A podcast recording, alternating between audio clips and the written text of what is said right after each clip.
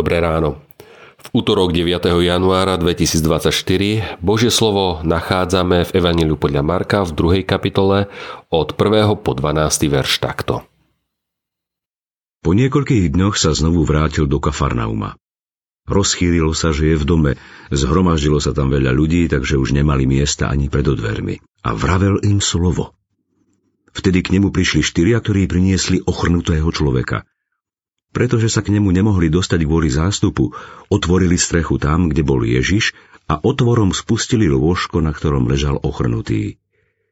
Keď Ježiš videl ich vieru, povedal ochrnutému, Syn môj, odpúšťajú sa ti hriechy. Sedeli tam aj niektorí zákonníci a vo svojom vnútri uvažovali, čo to tento človek hovorí, rúha sa. Kto iný môže odpúšťať hriechy okrem samého Boha? Ježiš hneď svojím duchom spoznal, že takto uvažujú a povedal im, prečo takto uvažujete vo svojom vnútri?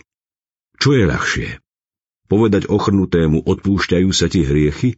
Alebo povedať vstaň, vezmi si lôžko a choď? Aby ste však vedeli, že syn človeka má moc odpúšťať na zemi hriechy, povedal ochrnutému, hovorím ti vstaň, vezmi si lôžko a choď domov. On vstal, hneď si vzal lôžko a pred očami všetkých odišiel. Všetci žasli, velebili Boha a hovorili, čo si také sme ešte nikdy nevideli. Skutočný priateľ.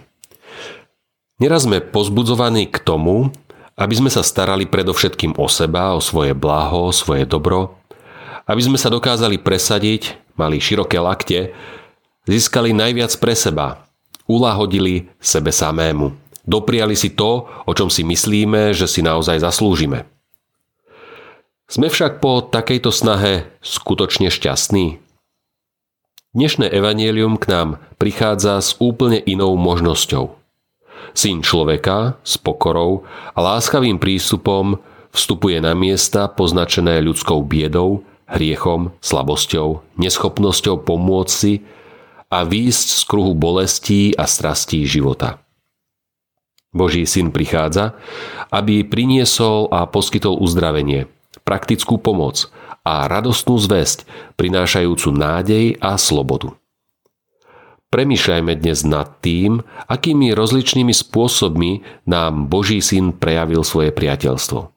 Ako zasiahol v čase beznádeje, bolesti, utrpenia, choroby z čoho všetkého nás predivným spôsobom vyslobodil. Kiež je jeho vzácne priateľstvo s nami a on sám pre nás zdrojom múdrosti, lásky a ochoty vhod nevhod byť skutočnými priateľmi, ktorí s radosťou a ochotne privádzajú bezmocných priateľov k skutočnému priateľovi, ktorý činí aj dnes predivné veci. Takýto život totiž stojí za to, a prináša mnoho požehnania nielen tým, ktorých k Ježišovi privádzame, ale aj nám samým. Modlíme sa. Bože, ďakujem, že si z nás robíš priateľov, hoci si to vôbec nezaslúžime. Že si tak málo vážim vzťah s Tebou a tak málo do ňoho investujem. Nech Duch Svetý rozlieva v mojom srdci lásku k Tebe. Amen. Dnešné zamyslenie pripravila Daniela Stuchla. Vo svojich modlitbách myslíme na cirkevný zbor Gemer. Prajeme vám požehnaný deň.